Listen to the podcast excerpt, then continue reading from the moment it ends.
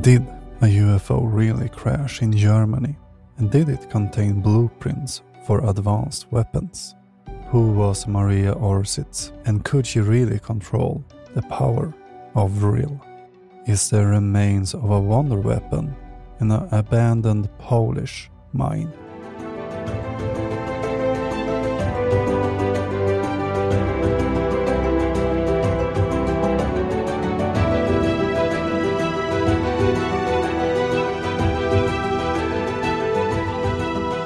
Hi, hello, and welcome to Digging Up Ancient Aliens, the podcast where we examine the TV show Ancient Aliens to the claims of Waterton archaeologists, or are there better explanation out there?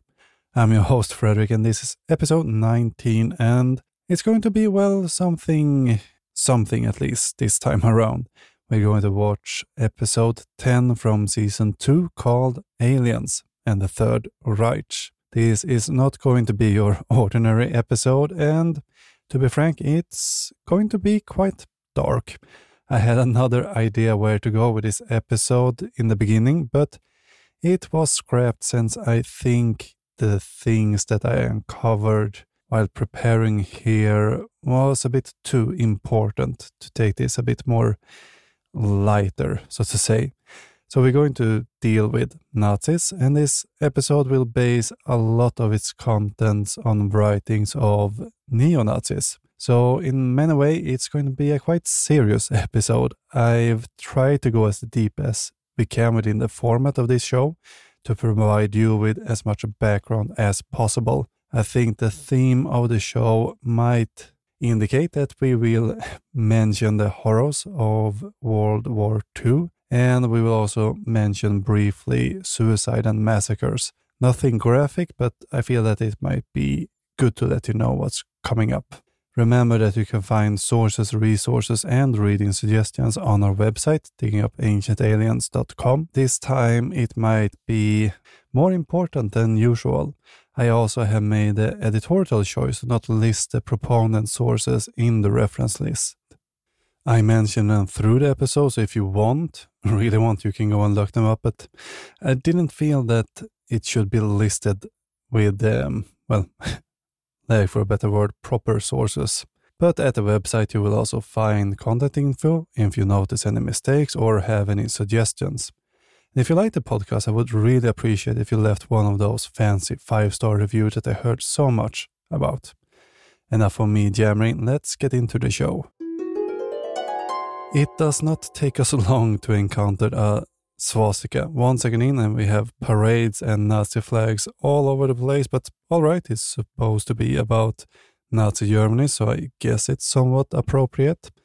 But we then kick into high gear with Henry Stevens, who say, a lot of the information that we've been told about the Second World War is wrong. And I think this quote will set a tone for the episode because this will be kind of the main takeaway from the episode. We will also meet a new face to us, Jim Marrs, a conspiracy theorist and UFO hunter. But after the intro, we start to get into the gist of it. We're getting a lot of World War II footage in this first section. And again, it's about Nazi Germany, so I guess it's thematic at least. But the narrative tells us that the Germans had the most advanced weaponry for its time, and well, this is somewhat true. They did spend a lot of money on research during this period, but it helps when you have slave labor to keep costs down and humans to freely use as guinea pigs. But this is, of course, left out of the episode. But Billy, our beloved Bill Birnes comes in and talks a little bit about the V1 and the V2 rocket that mentioned that these are marvelous invention. But from the show it seems as if the Germans had invented the rockets all by themselves. But this is not true. Prior to the war, there was exchange between universities. Von Braun, who was one of the main people behind the V2 rocket, had reached out to Robert H. Goddard, for example, and Goddard was the one who is credited with the first liquid fueled rocket. So there was a, ongoing exchange of ideas. But there's others who worked with the early rocket design, such as Robert S. Nault Petrier, Konstantin Tsiolkovsky, and Hermann Oberth. The last one we will get back to later. Sure, Germany was the first country to really develop a rocket that could be used in war, but the idea had was already out there, so to say.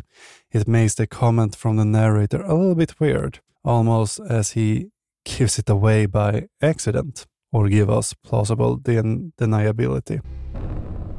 But what was the source of their incredible achievements? Were they simply smarter than their counterparts in other countries? Did they receive more funding and resources for their research? Or were they, as some ancient astronaut theorists believe, guided by other, possibly extraterrestrial forces? And yes, it was the funding and being lucky to have people like von Braun and Oberth who could use it properly.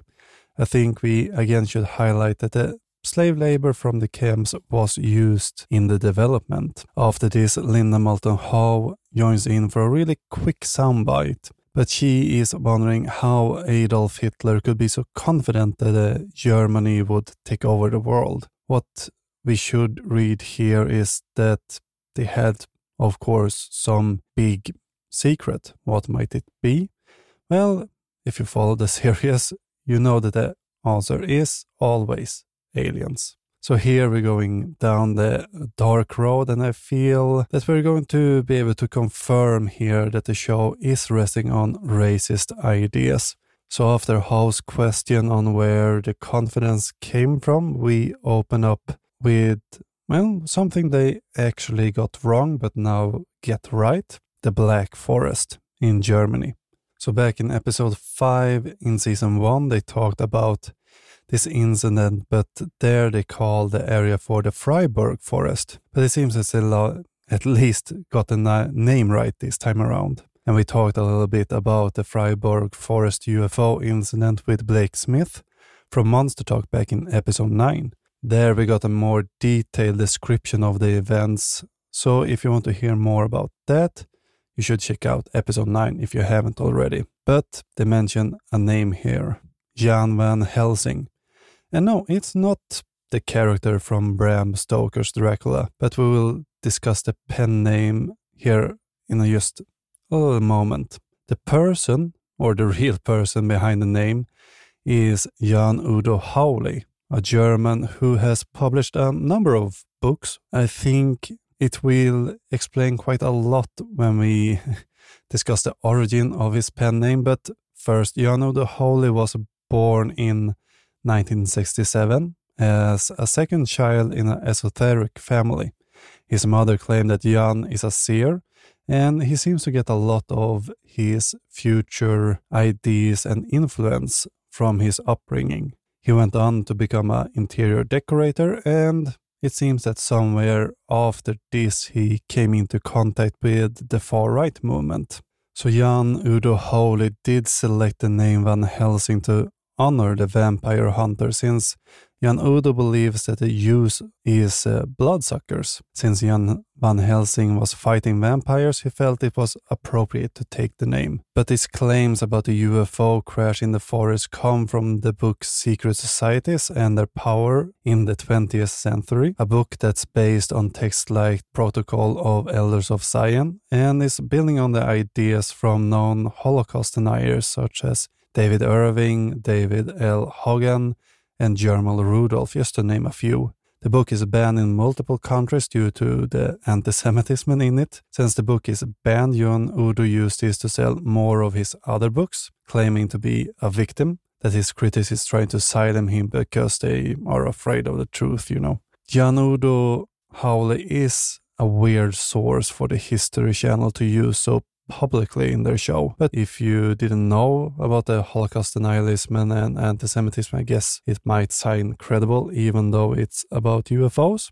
But I think it's clear that we can write off the Black Forest UFO as an invention of Jan Holey. He is clearly the source of this saga and has not provided any evidence for that it's happened. There are claims about UFOs and Nazis in earlier sources, such as Ernst Zundel and Miguel Serrano, but they ties often UFO to Antarctica. But Jan seems to go a bit further and adding the ideas from Louis Pauwels and Jacques Bergier and their ideas about the Vril Society from their book Morning of the Magicians. Jan Udo expands on the ideas and adds to the story.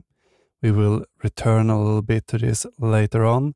So, with all of this, I think we can, uh, for now, write off Holey's claims as racist fiction.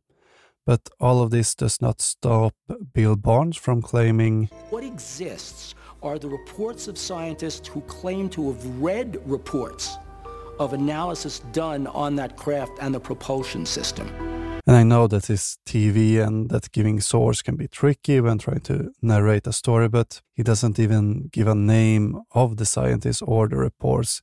To be fair, we're not even sure that Bill Birnes is talking about the German UFO crash here. So ancient aliens are so poor with their sources that you can't even trust the editing of the believers. But we have Michael Dennin, who comes in and discusses if it would be possible for us to reverse engineer alien technologies if we would encounter them. His answer is that it depends. If it's similar to what we have now, it could be quite simple. If it's something really different, it would be nearly impossible. And I think he has a point, but the show agrees that since it could be possible, it's fine for us. So I think it would be good to discuss Michael Dennin a little bit. He has been in most of the episodes we have seen so far, but he isn't really part of the ancient astronaut believers. But um, he is somewhat a resident, maybe not skeptic, but science contact. He is a professor at the University of California, Irvine. He is a devout Catholic and has written a book called Divine Science.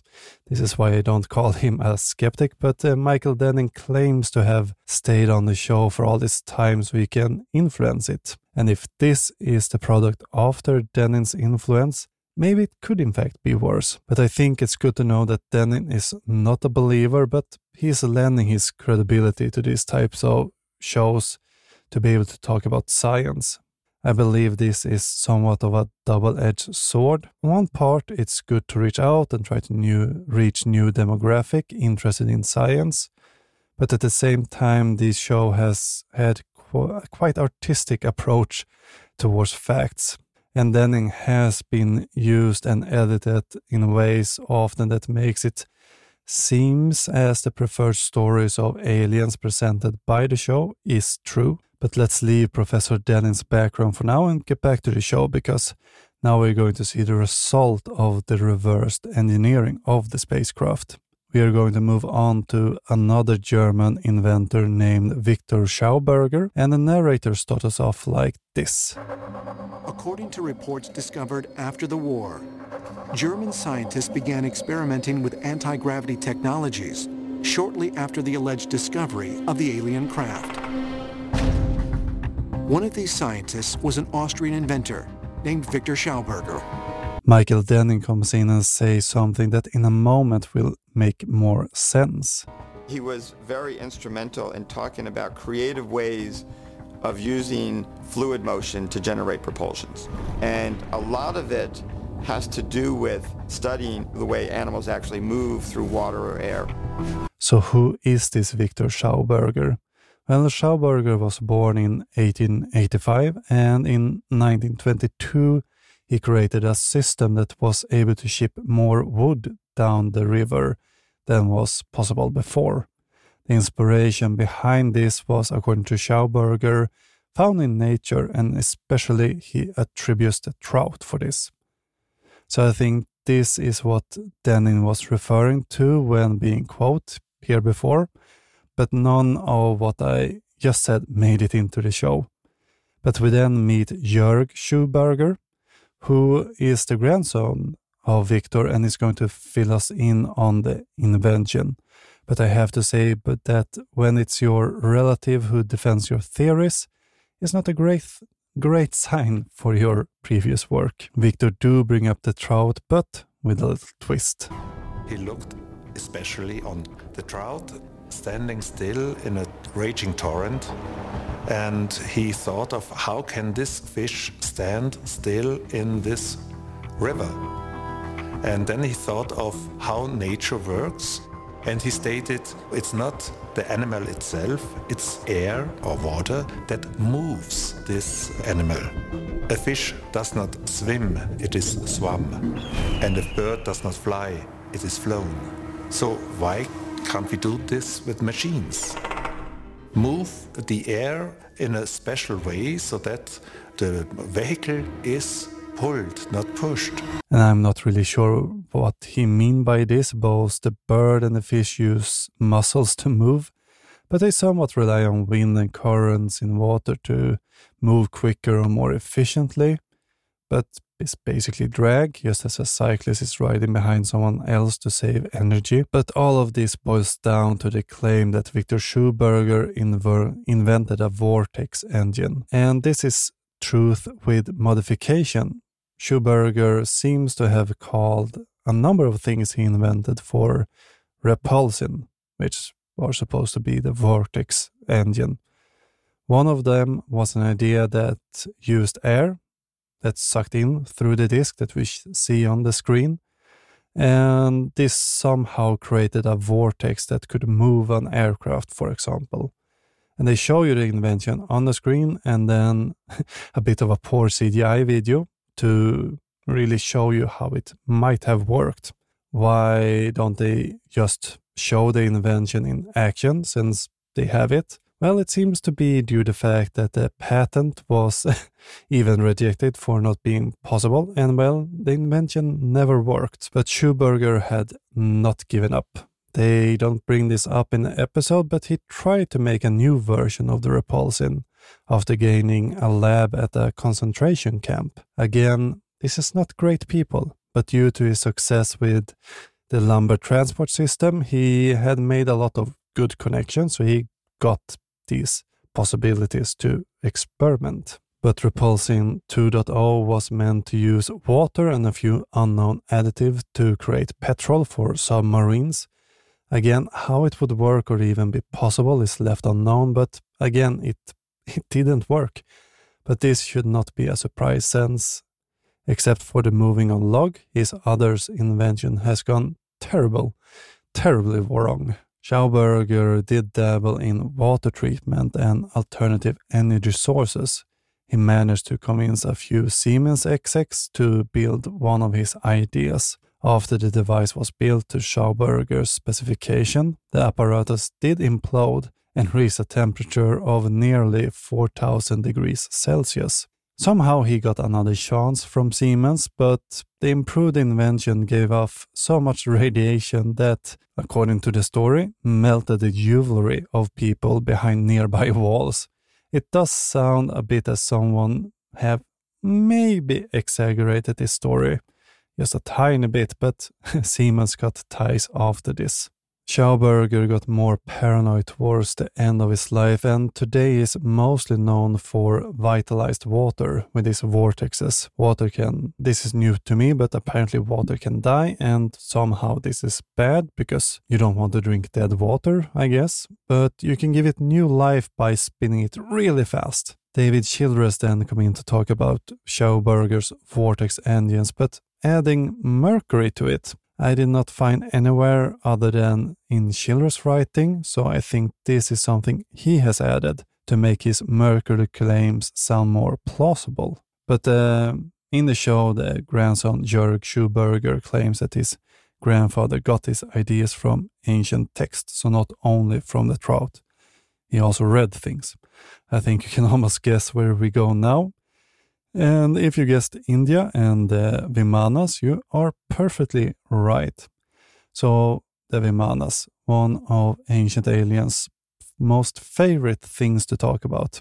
We will not spend too much time here since we have covered these in other episode, but again, they mix up the Rukma Vimana or uh, Vaimanika Shastra, the book that is a hoax, unknown hoax, that was first published in 1953 with other real Indian religious texts.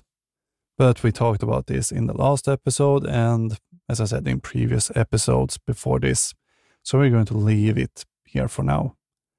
But with this little segue, we're going to move on to the, I guess, other result of the reverse engineered UFO, the Haunebu. But they don't spend much time on this. I found it a bit weird since Childress has written a book on this thing. Well, it is a saucer shaped aircraft with different variations that, according to these proponents, was built in Nazi Germany. One of them was 25 meter in diameter and had windows on top. This is, as I said, invention of imagination, by whom we will get to in a moment. But Jim Marrs claimed the following towards the end of this section. Almost all my life, I've heard stories that the Nazis had obtained a flying saucer. And I do believe the Nazis were in touch with non-human intelligences that gave them the advanced technology that they developed right up to the end of the war. I mean, the Nazis lost these intergalactic travelers who apparently used nuclear weapons in the past and can control volcanoes and tsunamis did lose against a ragtag bunch of humans with rifles somehow. I mean, do they hear how it sounds? Well, here the show will go on a little side excursion. They are going to use the swastika as evidence that it must have been aliens because you can find the swastika all over the world. Michael Cremo tells us. Swastika is a Sanskrit word from ancient India. It means mark of good fortune. And this same symbol is found not only in ancient India, but all over the world in many different ancient cultures, ranging from Egypt to Iran to the cultures of the Americas. And this is somewhat true. The meaning differs, but swastika shame symbols are found all over the world. Swastika originates from the word swasti, in Hindu that means luck, fortune, or prosperity.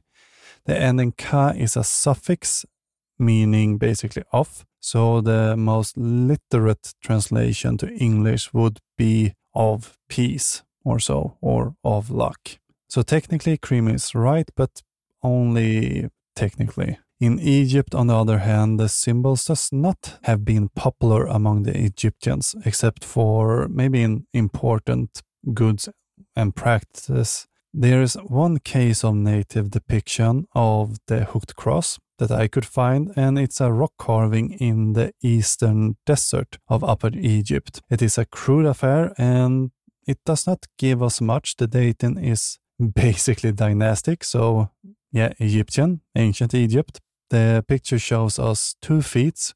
One of them has a swastika in the foot, and the other has a swastika slightly above the second foot's toe.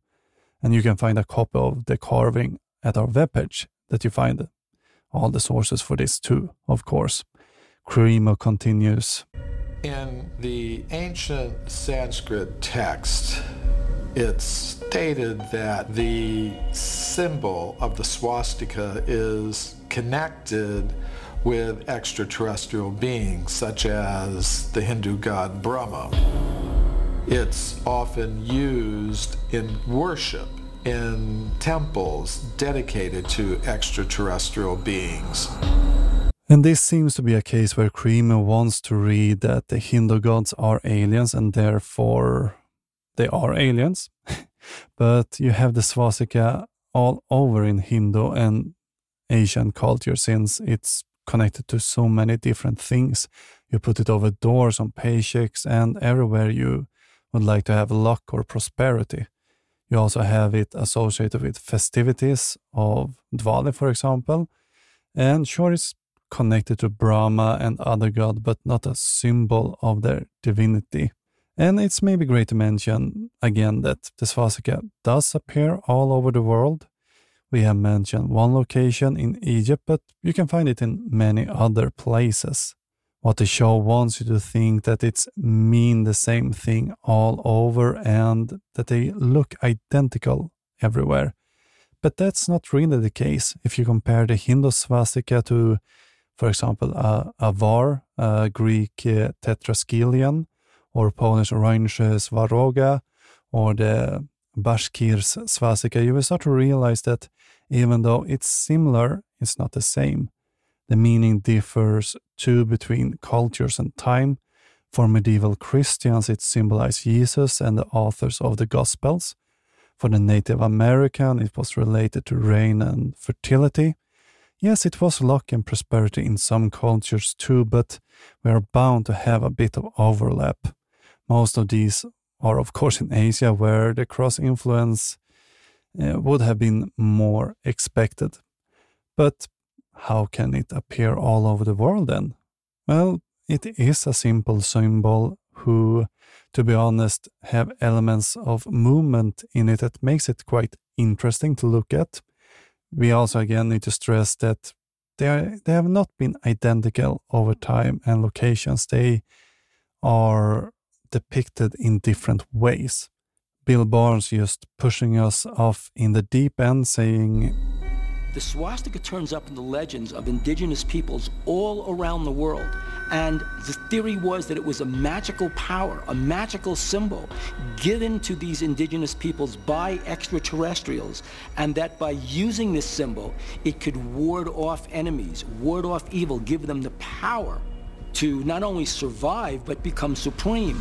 And I don't really like how they're trying to, I don't know, pull Nazi ideology over all of these native people. The swastika was not connected to a sense of superiority before the Nazis took it as their symbol. This clearly show that Birnes does not really care about the original sources. He he wants to push his own narrative. George Noory from Coast to Coast Radio repeat the good old classic myth. Hitler was obsessed with ancient mythology. He was obsessed with the occult. And more importantly, he was obsessed with trying to gain knowledge that he believed he could muster before anybody else could. So he spent an inordinate amount of time, energy, and money all over the planet to try to get information about things that would give Germany an upper hand. I think we should have another excursion here and explore these occult and esoteric claims before we venture into the next section about the Vril Society. The idea of uh, the occult, mythological, and esoteric ideas, the story is quite long and complex and could easily be its own episode or even a whole series of them. I will keep it to the shorter version here, but there's a lot more that we could have talked about. And if you're interested in an episode like this, please let me know. But resources and reading suggestions on what's what will be brought up here can be found at diggingupancientaliens.com. Where to start is not an easy thing, to be honest. So I'm going to start with the Volkish movement, who started the idea of one nation, one people. This movement led to subgroups such as the Thule Society that the show doesn't really talk about in this episode. But this subgroup had esoteric influences due to their inspiration from Ariosophist writers such as Guido von List and von Liebenfels, who did have more occult ideas in their writing and teachings. The Thule Society did in 1919 have an important role in building the early Deutsche Arbeiterpartei, or DAP. This would later evolve to Nationalsozialistische Deutsche Arbeiterpartei, or NSDAP. But as soon Hitler had control over the party, the connection with Thule Society was thoroughly separated. After this, the society would wither and start to fade away. But why would Hitler do all this? To start, he was never a member of Thule Society, and only a few of leading Nazis would even be invited as guest. Rudolf Hess seems to have been a member for a brief period, but the question is if he really was a member or maybe just a guest, or if it's something that's been invented later due to political reasons. Hitler himself never had any love towards the Volkisch movement, almost having contempt for the organization, and in Mein Kampf, Hitler writes that these traveling scholars are not the way to spread the word. Hitler was not fond of mysticism or superstition, and the same went for other officials like Goebbels, for example. Already in 1933, when they seized power, the party became directly hostile towards esoteric societies influenced by, for example, Theosophy, Rosicrucianism, among others. Even Ariosophy was deemed to be one of these sects hostile to the state. And when Rudolf Hess made his highly optimistic attempt to make peace and crashed in a Scottish field, Hitler had enough. Hitler and Goebbels initiated a purge to clear out what remained of these esoteric ideas and societies. The task was maybe somewhat ironically given to the chief of the German police, Heinrich Himmler, one of the few we actually know had an interest in occult and esoteric practices. Himmler is one of the few we know who had interest in these type of things, but he kept it mostly to himself. He tried to sow different ideas by creating research institute and things, but all attempts seems to have either ended at the planning stage or fizzled out. But Himmler seems to have been the one interested in finding things like the Holy Grail and for that took up grail hunters like Otto Rahn into the SS. But the claim that Hitler was interested in the occult, where, where does it really come from? Well, it somewhat stems from a group of SS people who met up in 1950s Vienna. One of them was an engineer named Erich Halik, who would come to publish articles about neo-Nazis, esotericism, and UFOs. His first articles was in fact about that a UFO sighting was actually not something extraterrestrial, but a Nazi cult device that was used by high ranking Gnostic Christians to influence the society. And we should not forget the French book The Morning of the Magicians, who continued on these esoteric ideas, but maybe the greatest influence on the idea of Nazis being overtly interested in ancient artifact was Trevor Ravenscroft, who wrote in the book Spear of Destiny published in 1973. In this book, Ravenscroft claims that Hitler was obsessed with the spear who pierced Jesus at the crucifixion. This is based on interviews he made with Walter Johannes Stein, a philosopher, Grail enthusiast, and pioneer of anthroposophy. In these stories, it's claimed that Stein found a copy of Parzival in an occult bookshop. The book had this strange note on how to gain transcendent consciousness, alchemy, and other occult teachings. Stein then learned that the book belonged to Hitler and gained Hitler's address, who welcomed this Jewish teacher in his home and told him about these occult things. But the problem is that Stein died in 1956, so it's quite a lot of time before the book and Sure, Ravenscroft could maybe have met him before this, but as you might expect, there's no evidence that it would have happened.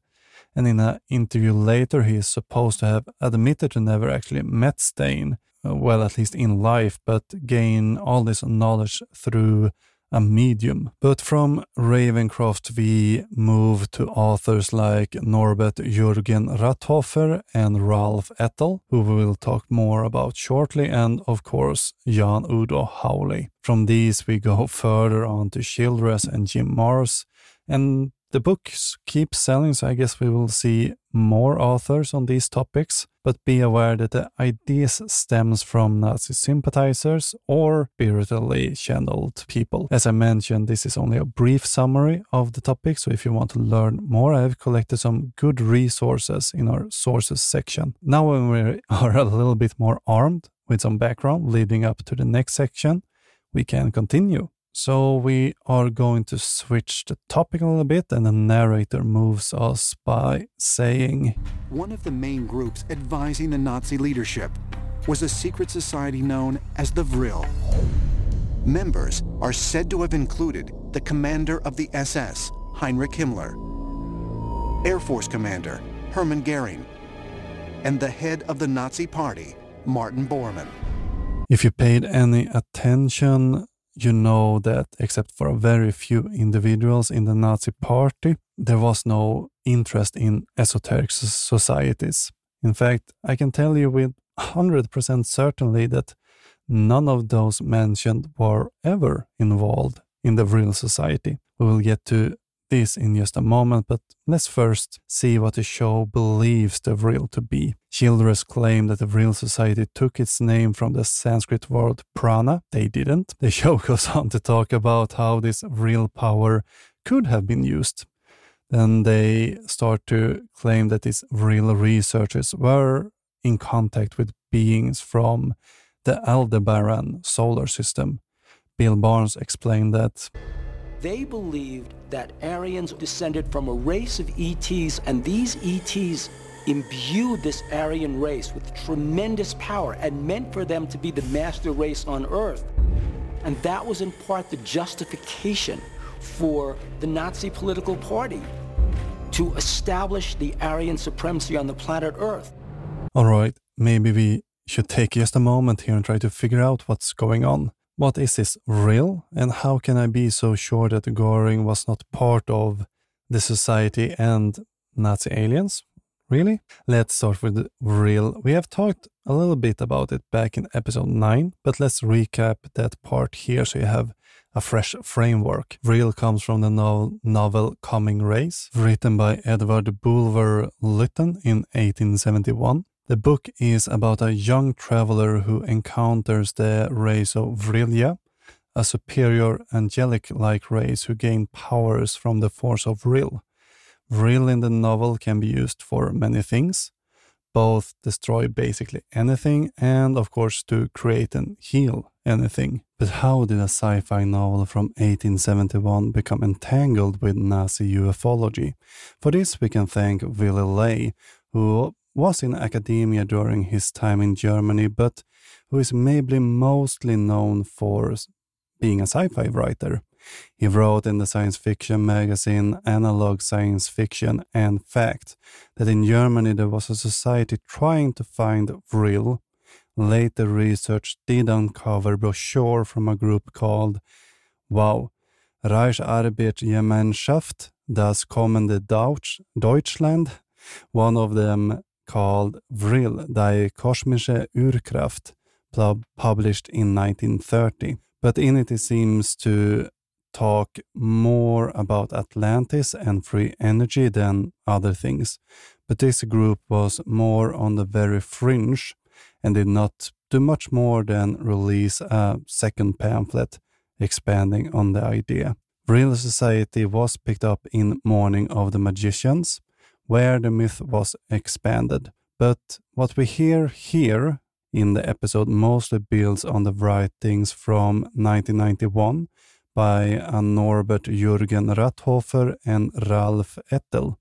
That year they published the book Das Vril Project, where they came to expand on the ideas of Nazi esotericism and Vril. Both of them belong to a society started by Ettel, building on Marcionism. The base of the belief system rests on the ideas of Marcion of Sinope. The short version is that the God in the Old Testament is evil and not compatible with the teaching of Jesus. So he, the idea here is uh, that there's a supreme good God that took pity on the lost people following the false evil God who sent his son Jesus to save them. So the God from the Old Testament is different from the God in the New Testament, and who is then an evil force. This is a quite clever way to paint the Jews as extra evil. Both Jürgen Ratthofer and Ettel, of course, also have ties to the far right movement. But in this book, the Vril Society becomes a larger organization, and the author is starting to add um, Sumerian and Babylonian ideas to the story. But the authors claim that the society learned that an alien race from the Aldebaran system came here in the past and created a slave race and also a master race. The alien left these ra- races alone and they started to mix and interbreed. The aliens then created the Germanic people to bring order back to Earth and back to get back to the original world order. Jürgen Ratthofer and Ettel seems to be the original source for the Haunebu legends we talked about earlier.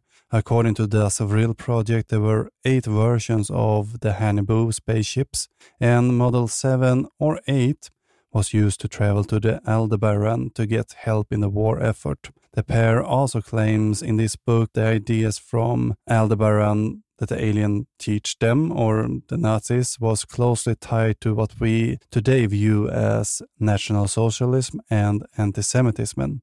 The mythology would later be expanded on by Holey that we now have encountered a few times already. But with this, we can quite firmly confirm that the Vril Society, as described in these books, never existed. The, there was a fringe group who did publish a small pamphlet, but that is as close we will come the Vril Society that they mention in this episode. But let's move forward in the show since we're going for um, Indiana Jones connection. The show claims that the Vril Society got Hitler to look for different artifacts. But as we mentioned before, we know that this is something that was somewhat invented by Ravenscroft in the 70s. But it does not stop Childress from claiming when you see like the Indiana Jones movies, which tend to focus on these secret Nazi occult expeditions around the world to find the Ark of the Covenant or the Spear of Destiny or some secret libraries and aliens. While those movies are fiction, they're very much based on truth. We also have Noory and Hitchcock confirming this idea. Nazis. I hate these guys. This section is really short and seems to rest upon the idea that if Hollywood makes a movie with a theme, well, it must be true. To be honest, I'm not sure. Could it be to fill time or the show wants to throw us a bone after some 20 episode with no direct mention of Indiana Jones? Well, even if some talking heads have in the past done their best cosplay, at least hinting at it. We then move to Castle Wewelsburg, a Renaissance castle whose current form was constructed in 1603 even though a fortification have been on the site since 900 CE. The castle was under siege and later razed by Swedish troop led by Carl Gustav Wrangel during the Thirty Year War. A fun little fact I found in the midst of all of this. The show claims that Himmler brought mediums and psychics to the castle to contact aliens. Wewelsburg Castle was important to him, Himmler, and the grand plan advised by Himmler's personal mage, Karl Maria Wiligut. And the castle was to be the main center for the SS. Wiligut, or Vilgot, was behind the design of the Totenkopf ring, but Wiligut believed that the castle was destined to be the magical stronghold of the SS. But the castle never became more than a museum and ideological education center for the SS officers. The grand magical plan never came to be realized, and there were never any magical rituals or medium on the site. Well, maybe except for Wiligut then, but other than him, no scholars have found any strange rituals or evidence or of seances taking place here. It wasn't before the 1950s it started to become a important part of the Nazi esotericism due to the ties to Wiligut and a symbol that's actually only known from this castle called the Black Sun. They don't spend much time of this symbol in the episode, but it's supposedly why the place is magical, more or less. But now we have discussed a little bit about the real background of the castle. Let's get back to the show. The claim here is that a highly influential member of the Vril Society had seances and contacted aliens here. And the name of this member is Maria Orsic. The spelling of her last name seems to differ and vary depending on the source, and this is something that is a bit of a red flag If something as important as spelling differs quite widely depending on the source, it could be a sign that it's made up. But according to the now popular myth, Maria Orsic was born in 1895 in Zagreb, Croatia. Later in life, she moved to Munich, where she became entangled with the Vril Society a little bit after 1919. She was important since she was one of two who could telepathically contact the aliens from Aldebaran, and she grew into a quite important female leader of the Vril Society. But as you, my dear listener, might expect, this is mostly the invention of authors we have already met. Some point out Louis Pauwels and Jacques Bergier as the creators of Maria in Morning of the Magicians. And even if they incorporated the Vril Society in later edition, I have not been able to find Maria mentioned in the book, or a female leader of the Vril Society, or a female medium in the Vril Society. But it's a quite thick book, and it's not beyond impossible that I might have missed it. And if you have page number or a proper reference, let me know and I can, well, update this later. But from what I have been able to find, Maria's creator is most likely Jürgen Ratthofer and Ettel in the book Das Vril Project. But the story grew with Jan Udo Holey and became more popular with his books. And with the help of the internet, her backstory has since grown even more. But after the narrator have mentioned the castle, Jim Marrs come in claiming Maria Orsic headed a group of women known as the Viriligan, or the female Vril members, and they were beautiful women. They grew their hair very long because they felt like their long hair could act as an antenna to the universal Vril energy. That the Vril had a special department with a special name seems to be an invention by Jim Marrs in this case, but Jürgen Ratthofer and Ettel mentioned that the Vril female members had long hair. Maybe they were used as antennas, but it was definitely to protest the short hair that was quite vogue in the 1920s. Bill Birnes repeats some claims that the show already made and ends with The Germans were able to develop a technology so far in advance of the Allied technology that people said they were helped by extraterrestrials. In fact, the one quote we have was from Hermann Oberth. Dr. Oberth was in the German rocketry program. Hermann Oberth said, quote, we were helped by people from other worlds. As we mentioned briefly before, Oberth was with von Braun partially the origin and the main drive of the rocket program in Nazi Germany.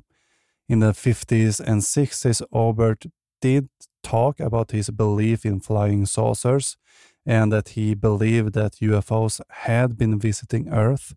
What he did not talk about or wrote about was that the alien had worked actively with the Nazis.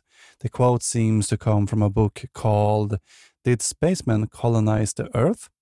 written by Robin Collins. The book was published in 1974, so it is within Oberth's lifetime, but it seems to be dubious at best. In the book, he is supposedly saying, we cannot take all the credit for our record advancements in certain scientific fields alone. We have been helped.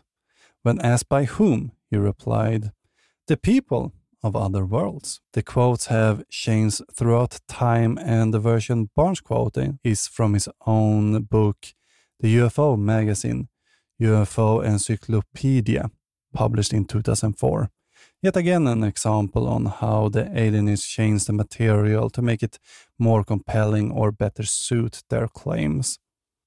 We leave the esoteric ideas for now for something more tangible the splitting of the atom. The show brings up Otto Hahn and Fritz Strassmann as the people who discovered fission, but leaves out uh, Lise Meitner and Otto Robert Frisch for some reason.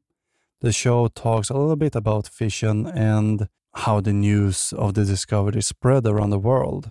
The show then goes on to talk about Albert Einstein's letter to President Roosevelt in August 1939, and they then attribute this quote from Einstein to be part of this letter.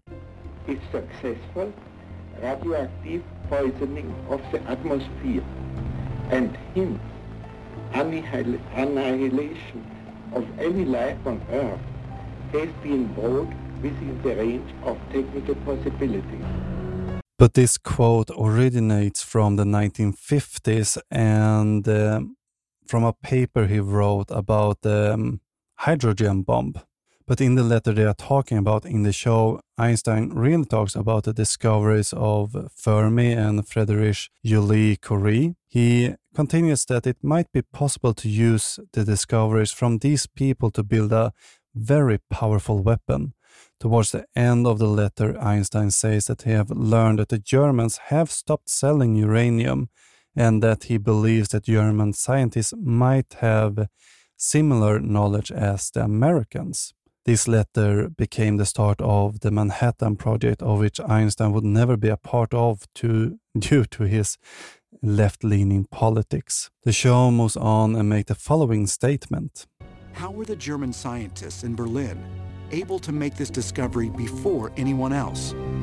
Was this really a new breakthrough?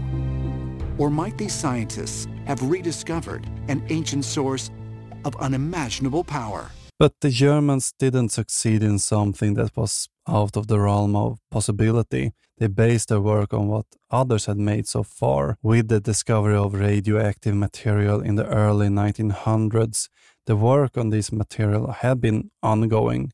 The group of German scientists was the first to really prove nuclear fission to be a possibility, but it was more or less a question of when it would happen at this point. As Einstein mentioned in the letter, there were a number of scientists who were on the track of finding this on, so it was almost somewhat a race. And if you're in academia, you you know what I'm talking about.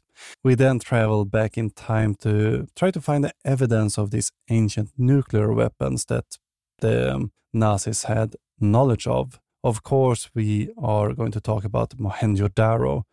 Childress and Cremo repeats the ideas that were brought up back in episode 7 for us. So if we we have the skeletons lying in the street and that there were cases of uh, trinitite in the desert, but the only skeleton in Mohenjo-Daro are found in the cemeteries, and no one has so far been able to show a single piece of trinitite from the area.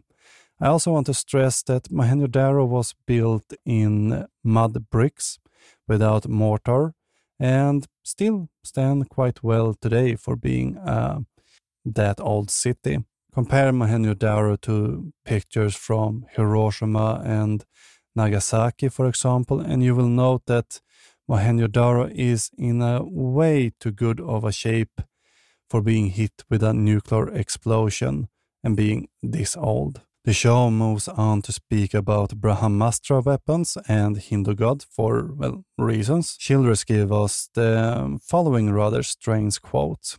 Many of these Hindu gods did look different than humans. Generally, they're often depicted as having blue skin. And that may well be describing extraterrestrials. And the rest of this section is repeating the claims that we have heard before that the Nazis was looking for ancient powerful weapons and knowledge. The show seems to hint that Hitler had contact with aliens, but why he did not succeed in uh, producing atomic weapons. If they had the blueprints, why did Hahn and Strassmann experiment so much to find fission? They they could just start building the bombs from the start? The show also asks this question, but they don't really answer it. The Germans didn't really fail as more or less choose to not invest more time and scientists in the endeavor. At a conference in 1939, the attending physicists theorized that the atomic bomb would be possible to create, but it would not be possible to do earlier than a five year period. When Hitler heard about that, he agreed that the endeavor would not be too beneficial to the war effort. The research was still ongoing, but well, there was, of course, complications such as the war, the materials became, became harder to acquire, and especially heavy water became tricky to obtain, especially since the plant was blown up in Norway by, by rebel forces. And we have to remember that the Manhattan Project involved more countries than the USA, and they had quite a lot of funding and scientists to use. And it's not that the Manhattan Project finished before Nazi Germany would have been able to produce the bomb if they had kept on track and didn't have all this different hiccup.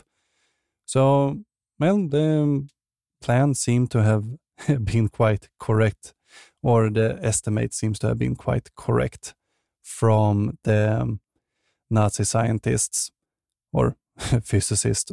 Does that mean that the Americans had aliens? Now we're going down a rabbit hole. Let's leave it for now. From ancient nuclear warfare, we go to Poland and a mysterious valley near Ludwikowice, Kłodzkie, where a strange building stand. Ludwikowice is part of, or was part of Germany even before the Second World War started, and it later come to have a small forced labor camp that later became part of the Gross Rosen concentration camp. But we meet here a new face for the show, an Igor Witkowski, that says that the valley was closely guarded by the SS. There were three security ring and the henge or fly trap, as they refer to it sometimes, was in the inner of it. This structure is a bunch of pillar in a circle with lintel going on top of each pillars, uh, closing the circle. And this is part of this strange structure where they did this experiment that we will come talk about. The show moves on saying that mainstream scholars believe the structure would become part of a cooling tower for a coal mine if it wouldn't have been abandoned. And I think it would make sense since Wenceslaus mine is located just next to it, also abandoned today. But the show moves on to talk about the Bell, or Die Glocke, a machine built by the Nazis as a wonder weapon. Jim Marrs says the project was so secret that Hitler didn't even know much about it. Stephen M. Greer say, There's a great deal of evidence that suggests that the, uh, the scientists, including Hermann Oberth and Werner von Braun and others, were working on a bell-shaped craft that was electromagnetic in its propulsion system. And the evidence for this is really unclear and to make things more complicated, this myth, or maybe it's less complicated, this myth seems to originate with Witkowski, who claims to have seen secret reports kept by military official but he was, of course, not allowed to make any copies of the documents. So, where Greer gets all of this evidence is a little bit of a mystery, but it has not stopped Jim Marrs and others from expanding on the story. But it's good to know that there's no earlier mention of this than Witkowski's book uh, Pravda o Wunderwaffe, published in 2001. I also believe that before we start to examine what type of propulsion method the thing used, maybe we should really confirm that it even existed. And I don't feel that they managed to do this. And you, my dear listener, might also wonder what about the henge? What was it used for? Why are we spending this time talking about this concrete skeleton? Well, the reason for this is that the scientists seems to have tied Die Glocke to the lintel so it didn't fly away. It is highly unclear what they believe the function is, and even if the henge is the finished product. Early in the clip, it seems as the Nazis was still constructing it, but I don't know what the idea is, to be honest, and why the concrete skeleton was needed. I think some chains connected to a concrete foundation would have been a quicker build and a lot cheaper one, but who am I to judge here? we then move on to discuss if time travel is possible. We have Dennin explain Einstein's relativity theory, and since Einstein say it might be possible, it must mean that the Nazi might have uh, had access to time travel. So again, aliens gave the Nazis time travel, but they still lost the war. Again, if they could share the time travel blueprints, I guess they could have shared the atomic bomb blueprints or maybe some laser rifle. I don't know. We then using this discussion to talk about uh, SS Obergruppenführer named Hans Kammler. I'll let uh, Jim Marrs set the tone here. SS General Hans Kammler was going to defect in exchange for immunity. But then, by the end of the war, he disappeared. So, where did Hans Kammler go and what did he take? I think he took the bell. Did he create a wormhole? Did he create a Stargate?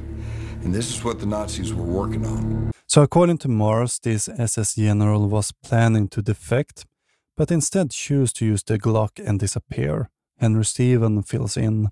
The engineers that that worked on the bell were put to death by the SS. They didn't want this technology falling into the hands of the East or the West.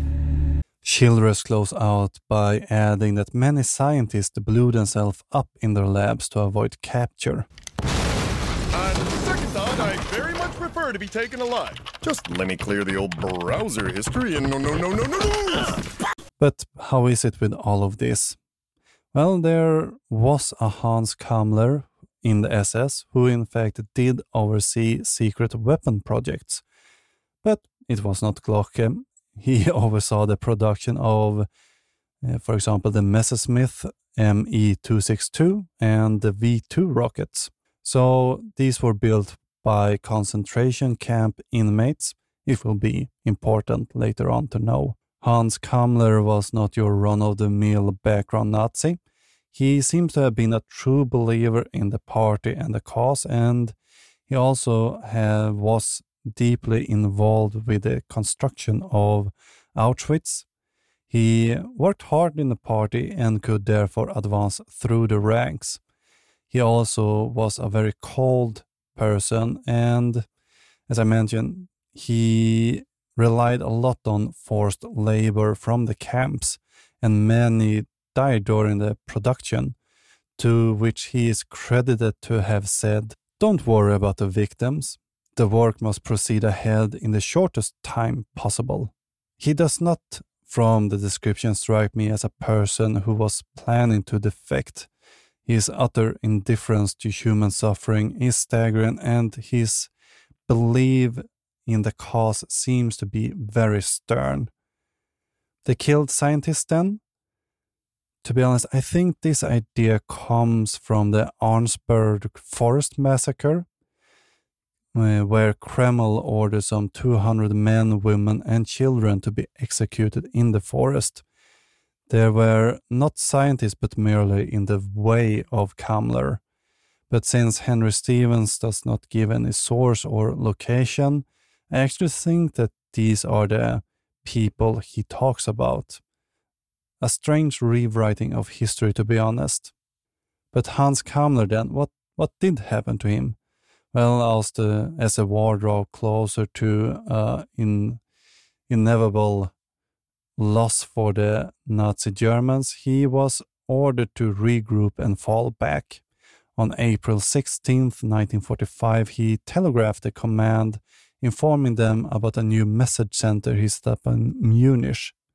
The last known message seems to have been on 23rd of April, asking his office manager to destroy remaining V1 equipment near Berlin. The end of Kammler is not known for sure, but many witnesses indicate that he died while trying to escape, either by uh, a header-on on cause or during a firefight. Since there is no photographic evidence or a body, we, we can't be sure. The search has continued and some speculate that he might have been able to escape. But from what we know, Kammler was not near Ludwikowice. That he could have escaped with Die in is beyond the realm of possibilities. We also learn the fate of Maria Orsic, and according to the show, she escaped with Vril Society, maybe to Aldebaran, but who really knows? Apparently, she left a mysterious note behind, but as we have managed to conclude, Maria is, with 99% certainly, made up. But George Noory really want to take the prize for the show's maybe most dangerous comment. The ironic thing about all of this is years later in Kecksburg, Pennsylvania, a similar object was witnessed by a number of people that looked like the bell. Is it possible that the Nazis perfected these things? Or is it possible that the aliens looked like Nazis in uniforms? How bizarre would that be? Why is this dangerous? Well, it's another attempt to try to clear the Nazi crimes from the Nazis. It's quite disgusting, to be honest, uh, to say that it's aliens and not Nazis, and maybe it was even aliens that might have been behind the Holocaust.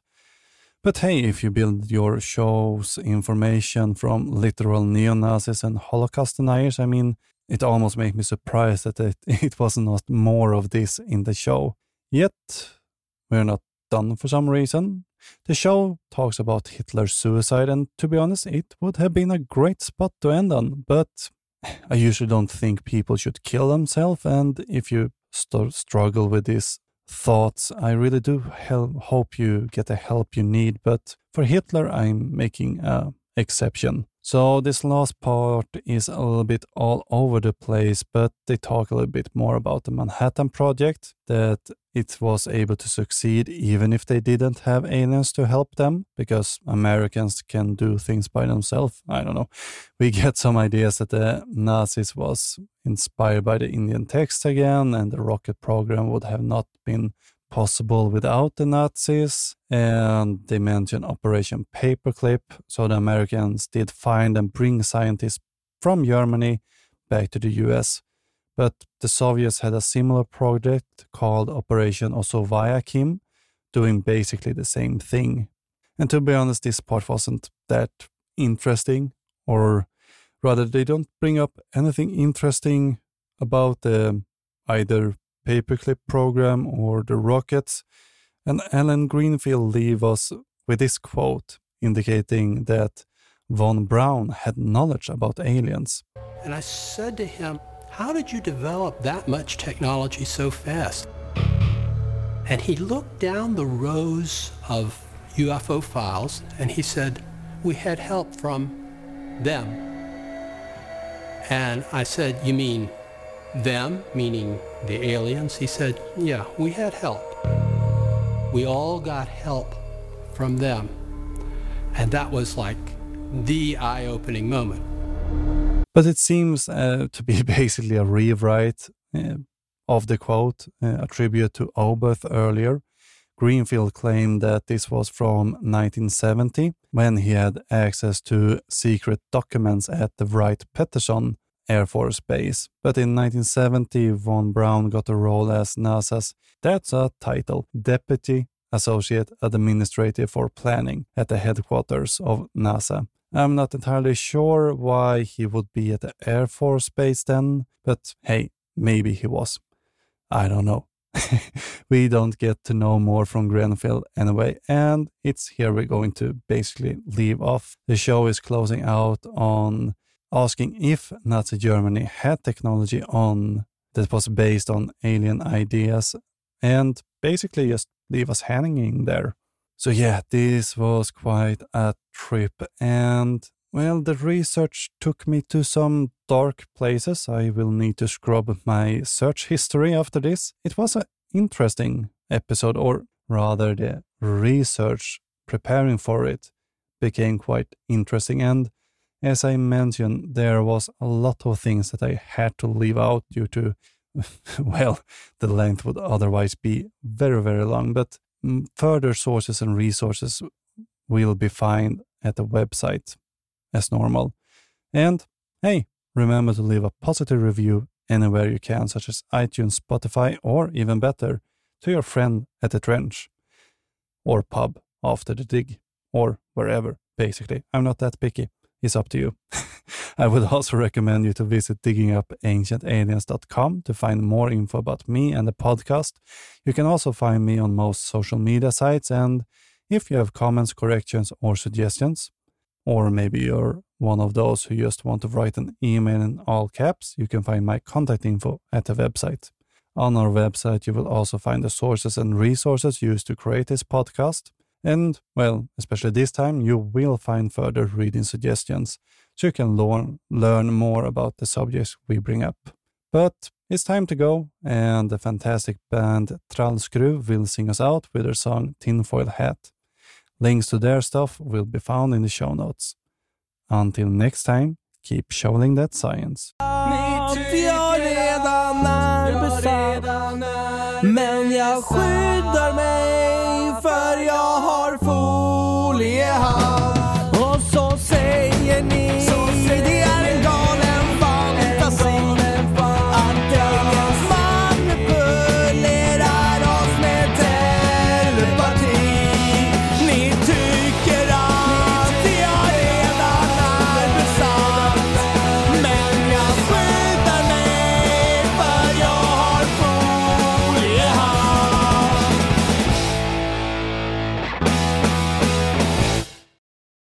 Thank you for tuning in and listening to this episode. Remember that we have a subscription going on. You can become a patron or other subscriber for as little as 250 per episode. Go to diggingupancientaliens.com slash support. That is, go to diggingupancientaliens.com slash support to read more information and sign up right there.